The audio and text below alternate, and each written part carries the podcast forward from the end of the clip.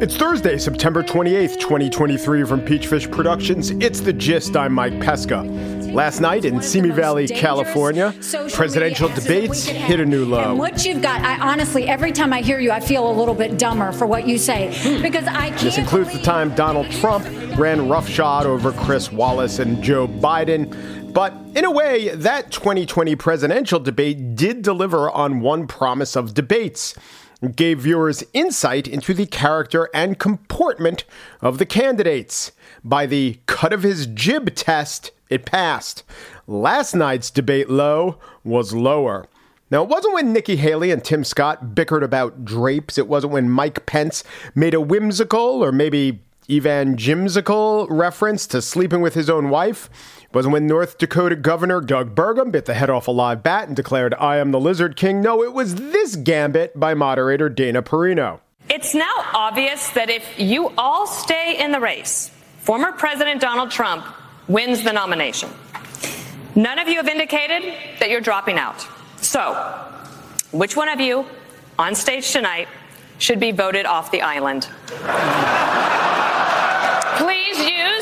Please use your marker to write your choice on the notepad in front of you. 15 seconds starting now. Of the people on the stage, Are you who should be? I'm I'll absolutely to do that serious. with all due respect. I mean, we're here, like, you know, we're happy to debate, but I think that that's disrespectful to my fellow competitors. Nobody wants Yeah. to. Nobody wants to Let's participate. do some questions. Let's talk about the Worth a shot, right? No.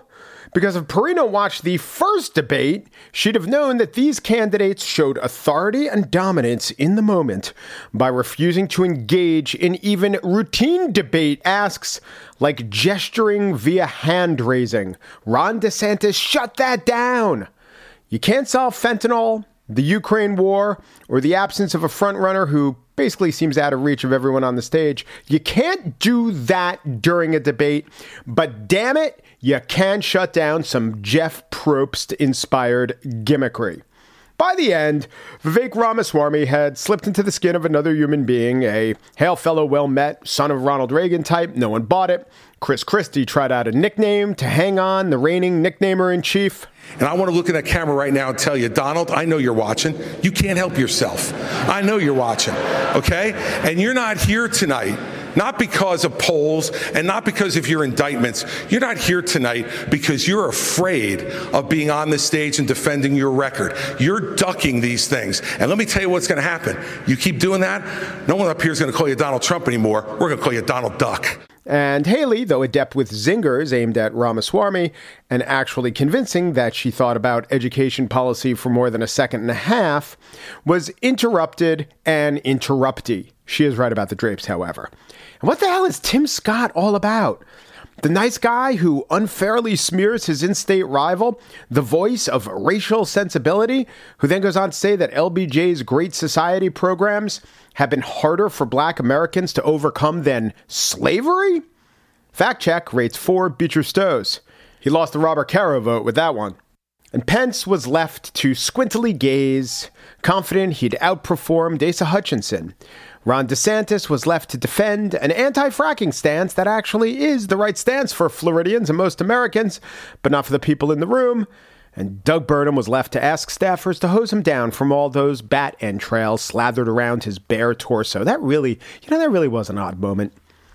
And we, all of us watching, were left to say, man, I wish there was an alternative to all of this. And far away, one man in Macomb County, Michigan, having just completed a speech to a non union auto plant, nodded with confidence, and in this rare case, the truth, and said, Oh, there is an alternative. There's a big one out there. On the show today, I spiel a little bit about other people's podcasts. But first, we continue our conversation with historian and author Heather Cox Richardson about her new book, Democracy Awakening Notes on the State of America. Today, we talk about how the past shaped the present day's authoritarianism, Heather's optimism about America, and a little bit about the Electoral College. Heather Cox Richardson up next.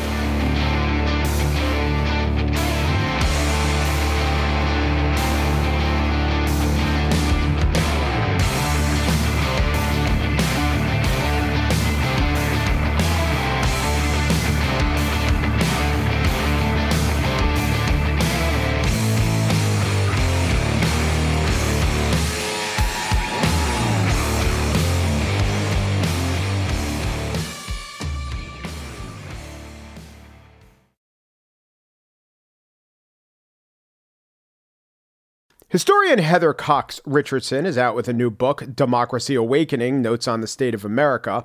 And we were talking about the general idea of the world that reigned in the post war period, something generally referred to as the liberal consensus. It did a lot for us. But butting against the liberal consensus was movement conservatism, which Richardson is critical of. But I asked her, let us say that at this time you had honestly held conservative beliefs about the world, not racist, not rapacious, just deferring to the markets more than the instincts of planners, just more pro business than pro bureaucrat. Didn't the liberal consensus fail such a thinker? And didn't it create a gap in which reasonable conservatism, but also unreasonable conservatism, could flow? So the question then is is it really principled or is it uh, an attempt to clothe the idea of getting something for yourself, either power or money or attention, in the language of principle in order to get other people on board as well, especially when historically we know that the arguments they were making were not, in fact, going to deliver a more just society. Getting rid, for example, of Brown versus Board of Education was not going to help Black Americans become equal uh, to white Americans in in society. So I think you're back to that question that keeps me up at night. Yeah, so maybe even principled isn't the right way to think about it. You could have principles that I, I actually I bet that the uh, you know Southerners who believed in the aristocracy and the inferiority of black people, I, I suppose that's an honestly held belief, odious as it is.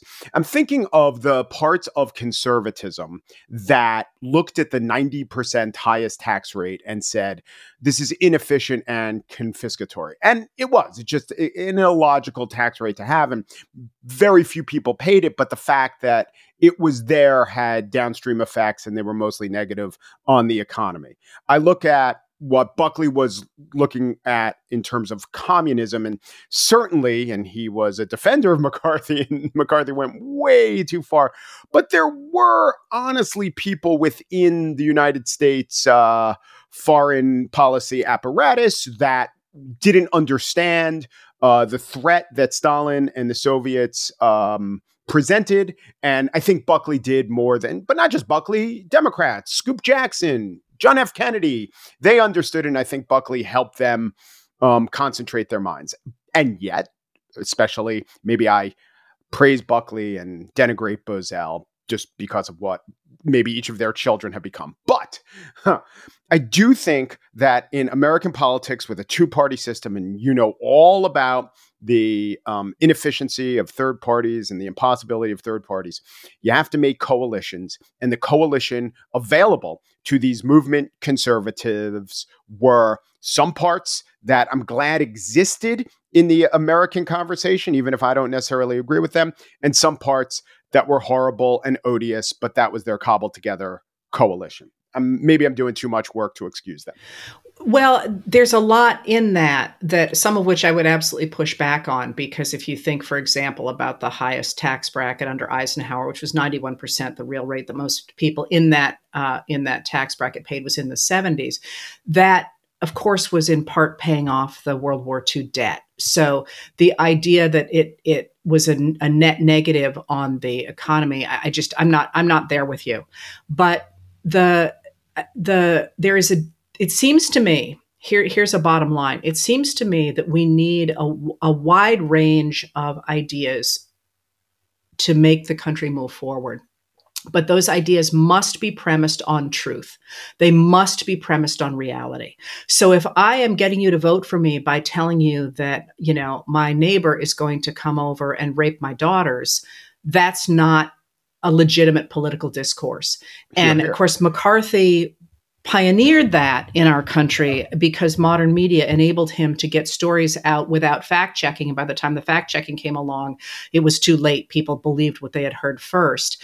The idea that movement conservatism relied on that after they discovered that, in fact, Americans, when put with the their ideas unadorned rejected them the idea that they went down that rabbit hole i think the the danger of that kind of political discourse is clear from where it has led them, which is to a place where it just astonishes me every day that we have major politicians, a major political party, who are just flat out lying. and that's something I have never seen in American history before. Where the that's that is the I mean every day I read um, uh, Kevin McCarthy's the Speaker of the House Kevin McCarthy's uh, Twitter feed, and it's it's just it's just not true. And you sit there and think that's the freaking Speaker of the House. You know, have some respect for our political discourse. And that I think has We've never roots. had that. We've never had that. We have never had a political party. Certainly, we've had we like you say I said earlier on. We've had wackos forever, and and that would be a lot of fun to talk about. But the idea that the ideology, and by ideology and principle, I don't necessarily mean I endorse it. I'm saying it's a way of thought.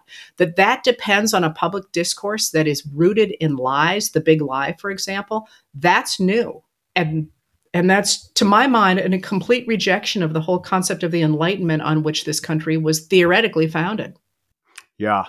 So I do want to contrast some of the periods of the book that you talk about with the authoritarianism of the present. The authoritarianism of the Southern plantation owner who felt that he was a fine horseman and was protecting women and the black people who he uh, enslaved. That was explicitly an aristocratic ideal. Explicitly. They would say, We are elites, our people are elites, and elitism is good. The populism of Donald Trump is the opposite. He might be the richest president we've ever had, and he might be a total hypocrite, but at least the argument is one of anti elitism. So, how does that fact uh, fit into your theory?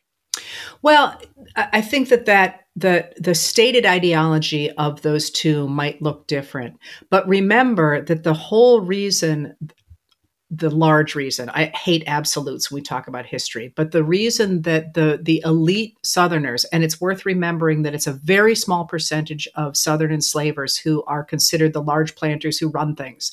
Uh, the most in white enslavers in the american south had one maybe two enslaved people uh, that and they just didn't have that much political power. That they developed this idea that white people are are are not only better than black people, which is deeply ingrained by then in American society, but also should rule everything uh, because they have to find some way to continue to get those white voters to keep them in power, even though their policies have concentrated wealth among a very small part of the Southern population.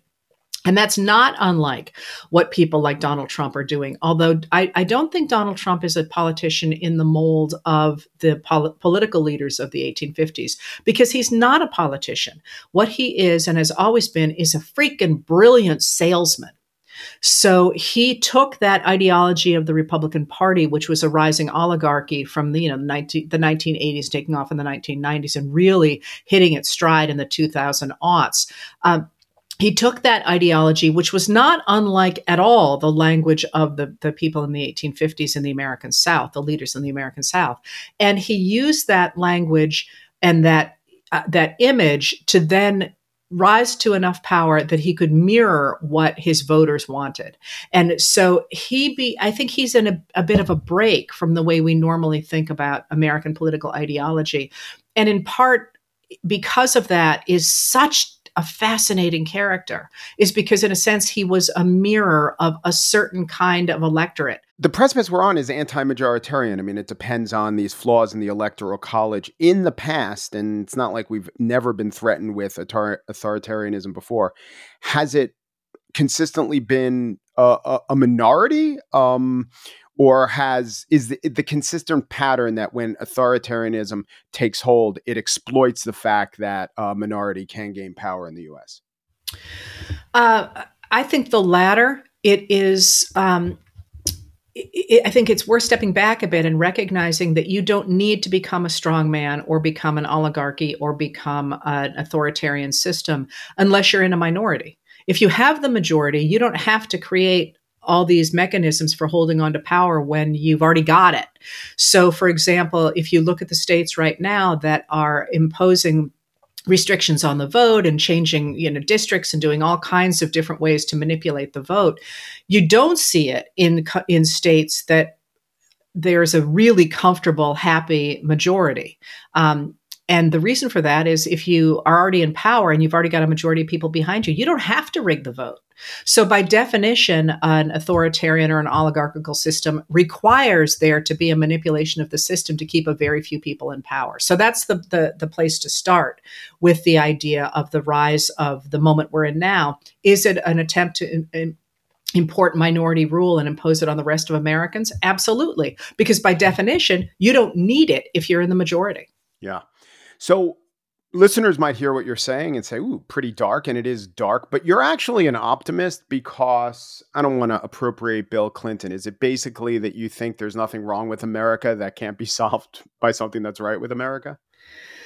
Um, I, I don't want to appropriate him either, but I would say yes. I mean, I, I, I believe in people and in a society like ours that has traditionally strong guardrails, I think it's different in countries that don't have strong guardrails. I mean, in a way, it goes back to what you were saying about if you're not accustomed to something, you don't necessarily see the the the problem with it. The the see that being challenged. We are accustomed to peaceful transitions of power. We are accustomed to majority rule, and I I think sometimes when people tell me that we're all going to hell in a handbasket, explain to me what that looks like you know explain to me what it looks like in this country if a very small majority minority managed to take power over the rest of us. Do we just say oh goody we're happy with that? I think the answer to that is no.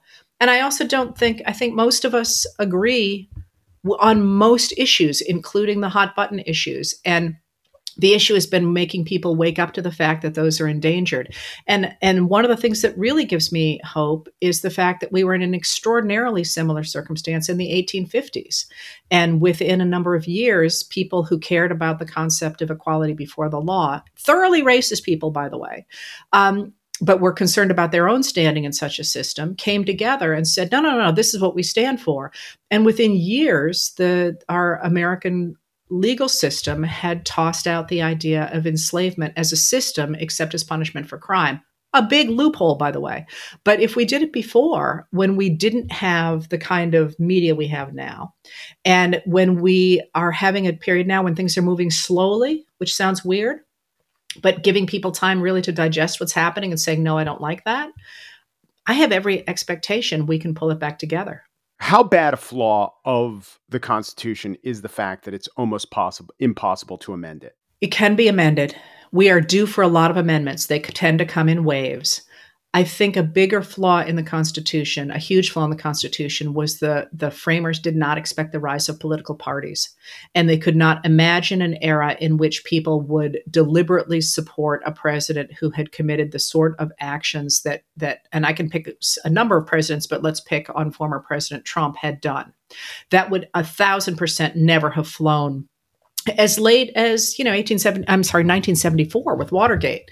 So i think that's a bigger flaw. I think the other big issue we have is that some of the things that need to be fixed in our system are, are quite long-standing. I mean the reason we have a cap on the house of representatives is from 1929 we have lived with this skewing of the system since then and convincing people that we have to fix it in some fashion is is going to be a hard sell. I watched there's a there are a number of articles that appear in the Washington Post and I think I remember who wrote them, but I'm not going to say it in case I'm wrong, talking about ways in which we could address the the representation issues in this country. And I always look to see how many comments things get. Mm-hmm. And you know, you, you write about Trump and it gets 7,900 comments. Yes. And you write about ways to fix the electoral college and it gets 71 comments. Yes. And I'm thinking, in the scheme of things, people should be commenting on that one. I think Danielle Allen wrote that. That's correct. That's yeah. exactly who I thought. Yeah. Um, but I think about the Electoral College. I give our founding fathers a little leeway. They were reinventing this from uh, Athenian times. Okay, so you got that one wrong, but I then you would say, okay, the problem is they can't co- course correct, but I do wonder is there such evidence that we course correct in the right way? Or even if we got out of the confines of the electoral college, if it was easy enough to do that, it might be easy enough to enact some other laws that would have been just as deleterious to uh, the actual flourishing of democracy and pluralism. Well, one of the things that makes this moment so very different, I think, is that for the first time, as we are working out these questions, we have significant populations of Black people, Brown people, and politically active women who are not voting as their fathers, husbands, and brothers do. That gender split began in 1980, of course, with the election of Reagan, and it's gotten bigger and bigger. And that adds a, a, new weight to the way we look at these issues that we have never had before. And I think that's one of the reasons that there is such terror on the part of those who are concerned about losing what they consider traditional society. But it also is one of the things that that I think we, it's important to highlight in this moment that those marginalized peoples need the protections of the Declaration of Independence. They need the protections of the law they need to have a right to have a say in their government. And that's not radical at all for me to be saying that. That is literally what people have been saying, including people like Abraham Lincoln have been saying throughout our history. But now, for the first time, we're in a position, at least currently, where those people have a voice. And that opens up the possibility for very different solutions than we've been able to find in the past or not. Yeah. So, uh, speaking of the past and speaking to you about the past, since you're scholarship does concentrate on the late 19th century. Were there times 76 Tilden beats Rutherford B. Hayes, but Hayes is president because of the Electoral College. 1888, uh, Harrison and Cleveland, same situation. Harrison becomes president over Glo- Grover Cleveland. Were there mass movements to change and amend things, and did they go south? I, I, I I'm so glad you brought up Harrison and Cleveland in that because one of my, my one of my favorite images, and not like as in like it, but can you imagine being Grover Cleveland and you have just won re-election by by about hundred thousand votes, which is a lot in the 19th century, and you have to move out of the White House.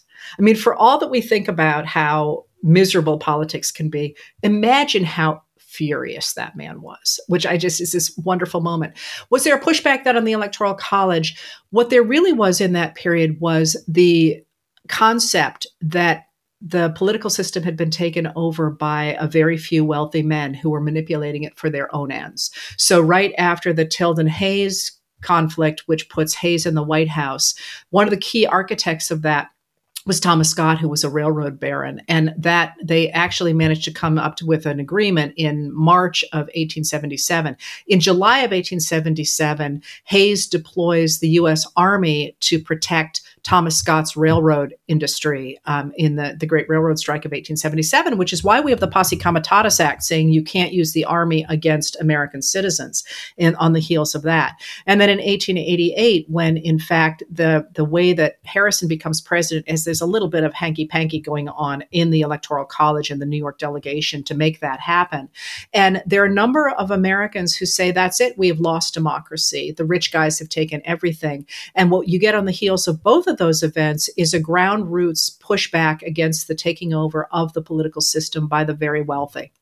And that's one of the things that I'm watching really closely in the present is we don't and have not in the past really since the 1970s focused on the power of class issues in American society as much as race issues. And you can see the glimmerings of people talking about class again as a political force.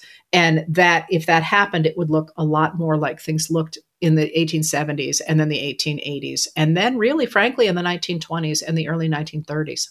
Heather Cox Richardson is a professor of history at Boston College. She is the author of the extremely popular Substack newsletter, Letters from an American, and her new book is Democracy Awakening Notes on the State of America. Heather, thank you so much. Thanks for having me.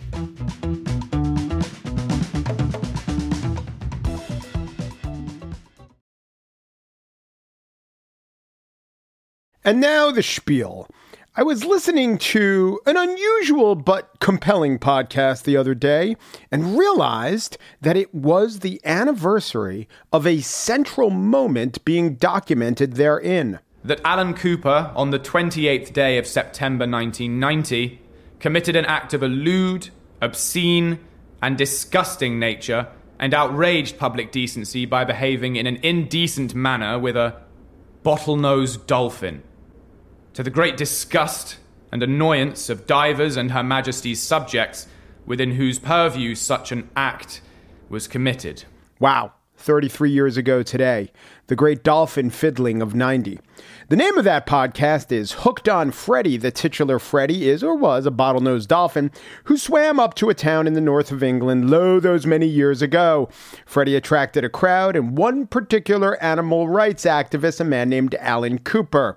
Cooper swam with Freddie, but may have swum too close to the sun, as it were as reporter Becky Milligan documents. In case you missed what was really going on, Milligan quotes contemporaneous accounts. He's wanking off the dolphin. That's the words he used, is wanking off the dolphin. There is some dispute to the exact phrasing. Was that really said? Which Milligan, ever the thorough journalist, acknowledges. Peter denies using those exact words. But whatever words were used, the meaning is the same. Which, of course, need not be restated yet again. It's almost too awful for Alan to comprehend. He's been accused of masturbating Freddie. Oh no. Look, I don't want to flog this particular subject, but I learned more about the intricacies of dolphin mating, dolphin frottage, and something that dolphins do with their private parts called hooking that I thought I'd ever know. I know you're saying hooking, Mike. It's 2023. We call it sex work. No, we don't. Dolphins actually use their um their their penises. They're constantly erect penises. This is all just mammalian zoology and they use these appendages to steer a fellow marine life. And we're not even talking about the Charlie Rose or Matt Lauer of dolphins. It's just Freddie, one of the good ones. The podcast is at the trial phase, meaning the defendant right now is before a barrister. Not that I'm sampling Wondery Plus for a seven day period, but it is really good. It's a strong recommend.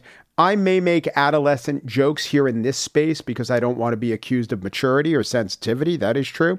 I would hate for you to think I'm going soft on my tendency to play with words, but it's a really good podcast. I genuinely wonder if Alan meant to do what others seemed to see him do, or if their perceptions were wrong.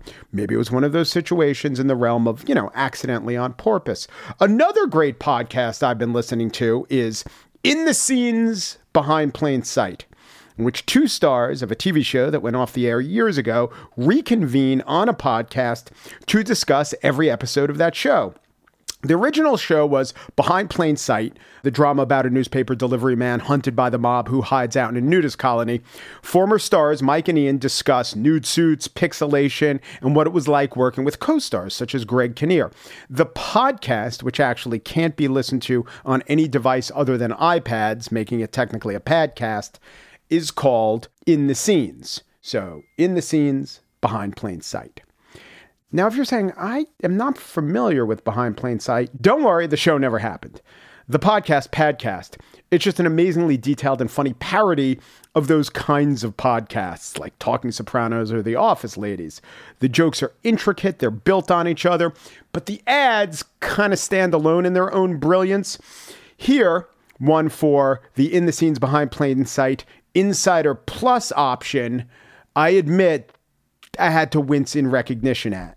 Hey, this seems like a great time to talk about Behinder Insider Plus, our subscriber only series where you can get extra episodes you don't get in the normal podcast feed. If you're listening to us talk and think, how long is this episode? Not long enough. If that's a question that you've answered in the thought of thinking about your experience of this show, Behinders Insider Plus is for you. If you think this isn't long enough, think again. For instance, this week's Behinder Insider Plus Extra is Mike and I just talking about Greg Kinnear's smile. The episode is 45 minutes long. We describe each of his teeth individually. So, in the scenes behind plain sight, which is made by Mike Danforth and Ian Chillag. Ian's been on this show before talking about his podcast, Everything is Alive, and there's a new season of that out now. I don't know what inspired me to mention what I'm going to plug next. Oh, and by the way, on Friday, I have a talk at the Williams Theater in Rutherford, New Jersey, 8 to 9:30 on cancel culture. But I want to now mention our Pesca Plus option. Well, if you want an ad free version of the gist, you can go to subscribe.mikepesca.com. But the Pesca Plus version gives you interviews. Yes, these interviews, these extended interviews, do represent the undoing of the editorial choices of our highly skilled editors. That is all true. But check this out. We are having our first Pesca Plus trivia night on October 30th.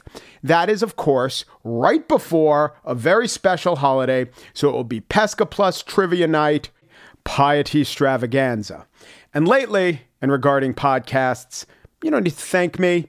You don't need to credit me. I just, I'll credit myself. That's what I'm here for. You know, whenever someone tells you, go to podcasts, listen to it wherever you get your podcasts on Apple or Google Play. Guess what? I never said or Google Play. I didn't know anyone who listened to podcasts on Google Play. And guess what happened? There's no more Google Play. They unplugged the podcast part. So, again, not for credit. This is just the kind of service I constantly render. And if you want to thank me and give a five star review, you could do that now. Just go to Apple Pods, Pocket Cast, Overcast, or wherever you get your podcasts.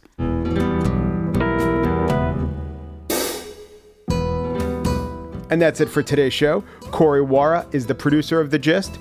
Joel Patterson's the senior producer. They're the ones who are making the editorial calls that we're almost totally undoing with the Pesca Plus segments. Michelle Pesca is CLO of Peachfish Productions. The Gist is presented in collaboration with Libsyn's AdvertiseCast. For advertising inquiries, go to advertisecast.com slash the gist. Umpru, Peru, do Peru, and thanks for listening.